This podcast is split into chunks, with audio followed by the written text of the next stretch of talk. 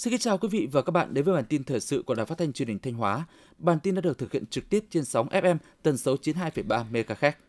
Thưa quý vị và các bạn, sáng nay các đại biểu Quốc hội thuộc đoàn đại biểu Quốc hội tỉnh Thanh Hóa cùng với đoàn đại biểu Quốc hội các tỉnh Tuyên Quang và Cà Mau đã thảo luận ở tổ để cho ý kiến về dự án luật bảo vệ quyền lợi người tiêu dùng sửa đổi và dự án luật giao dịch điện tử sửa đổi. Tại buổi thảo luận tổ, các đại biểu Quốc hội cơ bản đồng tình với phương án đưa ra của chính phủ với hai dự án luật đăng trình Quốc hội xem xét sửa đổi, cho ý kiến về dự án luật bảo vệ quyền lợi người tiêu dùng sửa đổi tại khoản 5, điều 4 quy định về nguyên tắc bảo vệ người tiêu dùng. Theo dự thảo giao dịch giữa người tiêu dùng và tổ chức cá nhân kinh doanh phải bảo đảm sự bình đẳng thì cần phải bổ sung thêm nguyên tắc tự nguyện vì đây là giao dịch dân sự. Bên cạnh đó, việc giải thích về sản phẩm hàng hóa có khuyết tật cũng cần phải làm rõ thêm nhiều vấn đề. Đối với việc xử lý tranh chấp cho người tiêu dùng, dự thảo mới chỉ đề cập tới tranh chấp trong hợp đồng mẫu. Tuy nhiên, thực tế có nhiều giao dịch không có hợp đồng, đơn thuần là mua sắm sinh hoạt hàng ngày thì cũng cần tính tới phương án bảo vệ nhóm đối tượng này nếu phát sinh tranh chấp. Bên cạnh đó, cần cụ thể hóa, thành lập thêm những tổ chức xã hội như huyện xã để bảo vệ người tiêu dùng được nhanh hơn – Đối với dự án luật giao dịch điện tử sửa đổi, nhiều ý kiến cho rằng cần phải sửa đổi vì tính cấp thiết của vấn đề này sẽ phù hợp với ứng dụng công nghệ số, chuyển đổi số. Tuy nhiên, hiện những quy định của luật này, ban soạn thảo cần nghiên cứu thêm. Cụ thể, Tại Điều 27, sử dụng chữ ký điện tử dùng riêng được quy định tại khoản 1, khoản 2 thì qua khảo sát nhiều ý kiến không đồng tình với quy định này. Đối với quy định chữ số, ngành nghề kinh doanh có điều kiện thì ban soạn thảo cần nghiên cứu chỉnh lý lại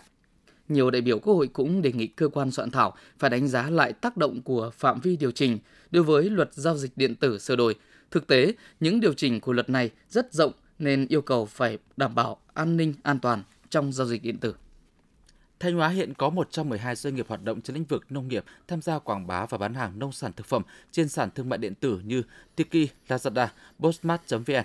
11 hợp tác xã với 70 sản phẩm nông sản tham gia cổng thông tin kết nối cung cầu của Liên minh Hợp tác xã Việt Nam. Đây chính là lộ trình thực hiện kế hoạch số 241 UBND ngày 10 tháng 11 năm 2021 về truyền thông hỗ trợ đưa hộ sản xuất nông nghiệp lên sàn thương mại điện tử, thúc đẩy phát triển kinh tế số nông nghiệp, nông thôn trên địa bàn tỉnh Thanh Hóa. Gần đây các sản phẩm ô cốp được tiêu thụ mạnh, toàn tỉnh đã có 28 sản phẩm ô cốp lên sàn thương mại điện tử vosor.vn, 38 sản phẩm ô cốp lên sàn bosmart.vn. Qua khảo sát, lượng nông sản tiêu thụ trên các sàn thương mại điện tử chiếm từ 20 đến 30% doanh số bán hàng của các doanh nghiệp hợp tác xã.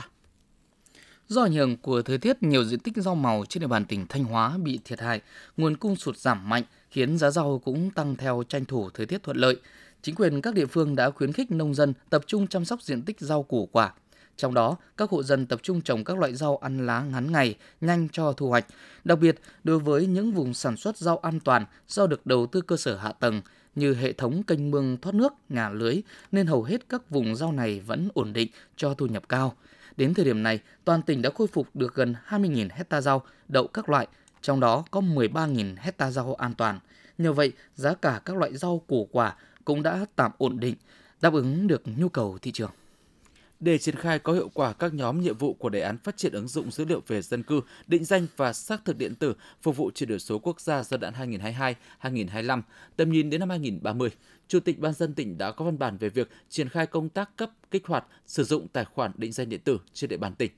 Ủy ban nhân dân tỉnh yêu cầu các cơ quan đơn vị trên địa bàn tỉnh cần tập trung đẩy mạnh tuyên truyền hướng dẫn đăng ký, kích hoạt tài khoản định danh điện tử và sử dụng ứng dụng VNeID đến toàn thể cán bộ, công chức, viên chức, người lao động của cơ quan đơn vị và mọi tầng lớp nhân dân để nắm bắt thông tin hưởng ứng thực hiện. Đặc biệt chú trọng tuyên truyền hướng dẫn cho người dân tại các điểm giao dịch công cộng như tại bộ phận một cửa các cấp, các buổi sinh hoạt cộng đồng, các buổi sinh hoạt tri bộ, đảm bảo phát huy được tối đa hiệu quả và đạt được mục tiêu chung đã đề ra tổ trưởng tổ công tác đề án 06 cấp huyện, chủ tịch ủy ban dân cấp huyện chỉ đạo ngay tổ công tác đề án 06 các cấp tổ chức các cuộc họp dân để tuyên truyền, hướng dẫn người dân các thao tác đăng ký kích hoạt tài khoản định danh điện tử mức độ 1, phấn đấu đạt tỷ lệ 100% người dân đủ điều kiện trên địa bàn được đăng ký và kích hoạt, hoàn thành trước ngày 15 tháng 12 năm 2022. Thông tin từ Phòng Cảnh sát Phòng cháy chữa cháy và Cứu nạn Cứu hộ Công an tỉnh Thanh Hóa cho biết, tiếp tục giao quân tổng ra soát, kiểm tra an toàn phòng cháy chữa cháy và cứu nạn cứu hộ trên địa bàn. Các đơn vị công an trong tỉnh đã phát hiện nhiều cơ sở vi phạm nghiêm trọng các quy định của pháp luật. Qua kiểm tra phát hiện và lập biên bản xử lý đối với 569 hành vi của 438 cơ sở vi phạm các quy định của pháp luật về an toàn phòng cháy chữa cháy và cứu nạn cứu hộ, xử phạt số tiền ước tính 3,714 tỷ đồng. Cơ quan chức năng cũng ra quyết định tạm đình chỉ hoạt động đối với 48 cơ sở và đình chỉ hoạt động một cơ sở do vi phạm nghiêm trọng các quy định của pháp luật về đảm bảo an toàn phòng cháy chữa cháy và cứu nạn cứu hộ.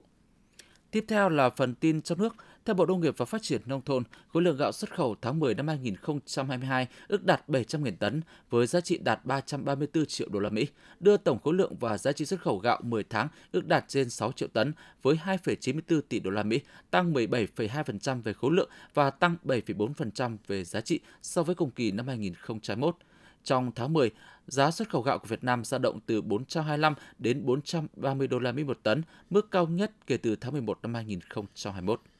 Tính chung 10 tháng năm 2022, kim ngạch xuất khẩu hàng hóa nước ta ước đạt 312,82 tỷ đô la Mỹ, tăng 15,9% so với cùng kỳ năm trước. Trong 10 tháng năm 2022, có 32 mặt hàng đạt kim ngạch xuất khẩu trên 1 tỷ đô la Mỹ, chiếm 92,8% tổng kim ngạch xuất khẩu. Có 6 mặt hàng xuất khẩu trên 10 tỷ đô la Mỹ, chiếm 64,1%. Đó là các mặt hàng điện tử, máy tính, điện thoại và linh kiện, hàng dệt may, giày dép, Sáng nay ngày 2 tháng 11 tại Hà Nội, Kiểm toán Nhà nước tổ chức hội thảo với chủ đề Thực trạng và giải pháp nâng cao chất lượng kiểm toán dự án theo hình thức hợp đồng EPC nhằm tìm ra những giải pháp nâng cao chất lượng hiệu quả kiểm toán mà trong đó tập trung vào việc kiểm toán các dự án được thực hiện theo hình thức hợp đồng EPC. Tại hội thảo, các đại biểu tập trung phân tích làm rõ một số vấn đề về thực trạng quản lý, việc kiểm tra giám sát đối với các dự án đầu tư công thực hiện theo hình thức hợp đồng EPC, nhiệm vụ và vai trò của kiểm toán nhà nước trong việc kiểm toán các dự án thực hiện mô hình theo hình thức EPC, góp phần làm minh bạch, bền vững nền tài chính quốc gia. Những vướng mắc bất cập đối với cơ chế phối hợp, trao đổi thông tin giữa kiểm toán nhà nước với các cơ quan quản lý nhà nước, các đơn vị được kiểm toán, đồng thời đề xuất các giải pháp để nâng cao hiệu quả kiểm toán đối với các dự án thực hiện theo hình thức EPC. Tối nay ngày 2 tháng 11, tại khu hội trợ triển lãm giao dịch kinh tế và thương mại số 498 Hoàng Quốc Việt Hà Nội khai mạc Festival Làng nghề Việt Nam năm 2022 do Bộ Nông nghiệp và Phát triển Nông thôn tổ chức – Hội trợ làng nghề và sản phẩm ô cốp Việt Nam lần thứ 18 và Hội thi sản phẩm thủ công mỹ nghệ năm 2022 sẽ là hai hoạt động chính nằm trong chuỗi 7 hoạt động của sự kiện Festival Làng nghề Việt Nam năm 2022. Hội trợ làng nghề và sản phẩm ô cốp Việt Nam lần thứ 18 có quy mô 150 gian hàng của các doanh nghiệp, hợp tác xã, cơ sở sản xuất, kinh doanh nông nghiệp, thực phẩm an toàn, các làng nghề, phố nghề truyền thống đến từ 22 tỉnh thành phố trên cả nước. Sáng nay, Hội trợ Nông nghiệp Quốc tế Việt Nam năm 2022 do Ủy ban dân thành phố Cần Thơ tổ chức đã khai mạc tại Trung tâm xúc tiến đầu tư thương mại và Hội trợ triển lãm Cần Thơ. Hội trợ thu hút 250 gian hàng từ 100 đơn vị doanh nghiệp trong và ngoài nước với hàng loạt sự kiện kéo dài đến ngày 6 tháng 11. Các đơn vị trưng bày hội tại hội trợ nhiều loại máy móc, thiết bị nông nghiệp công nghệ cao, dây chuyền sản xuất chế biến và các sản phẩm công nghiệp nông nghiệp. Ngoài ra còn có nhiều sản phẩm ô cốp và sản phẩm có tiềm năng phát triển thành sản phẩm ô cốp các đặc sản vùng miền gắn với thực phẩm. Theo báo cáo mới của Google, Temasek và Buy and Company, các nền kinh tế kỹ thuật số hàng đầu Đông Nam Á đang tăng trưởng nhanh hơn dự kiến và sẽ đạt tổng giá trị hàng hóa lên tới 200 tỷ đô la Mỹ trong năm nay. Con số này tăng 20% so với quy mô 161 tỷ đô la Mỹ của năm ngoái. 6 nền kinh tế lớn được đề cập trong báo cáo là Indonesia, Malaysia, Philippines, Singapore, Thái Lan và Việt Nam. Ba trường đại học của Việt Nam vừa được ghi tên trong bảng xếp hạng top 601 cộng các đại học bền vững toàn cầu. Đặc biệt trong bảng xếp hạng này, Đại Quốc gia Thành phố Hồ Chí Minh được ghi nhận hạng 365, hạng cao nhất Việt Nam ở tiêu chí sinh viên có việc làm sau khi tốt nghiệp. Hiện nay các trường đại học thuộc khối Đại học Quốc gia Thành phố Hồ Chí Minh có tỷ lệ sinh viên ra trường có việc làm khá cao, đạt trên 90%. Trường Đại học Kinh tế Quốc dân vừa công bố quy chế tuyển sinh đại học áp dụng từ năm 2023. Nội dung đáp ứng chú ý là từ năm 2023, điểm cộng ưu tiên khu vực chỉ áp dụng 2 năm đối với những thí sinh được hưởng là năm tốt nghiệp và năm kế tiếp. Đối với phương thức tuyển sinh dựa trên kết quả học tập, kết quả thi theo từng môn, tổ hợp dùng để xét tuyển bao gồm ít nhất 3 môn phù hợp với đặc điểm, yêu cầu của chương trình đào tạo, có thể tính hệ số theo từng môn, trong đó có môn toán và môn ngữ văn. Những thông tin vừa rồi cũng đã khép lại chương trình thời sự của Đài Phát thanh và Truyền thanh Hóa. Xin kính chào và hẹn gặp lại quý vị và các bạn trong những chương trình sau.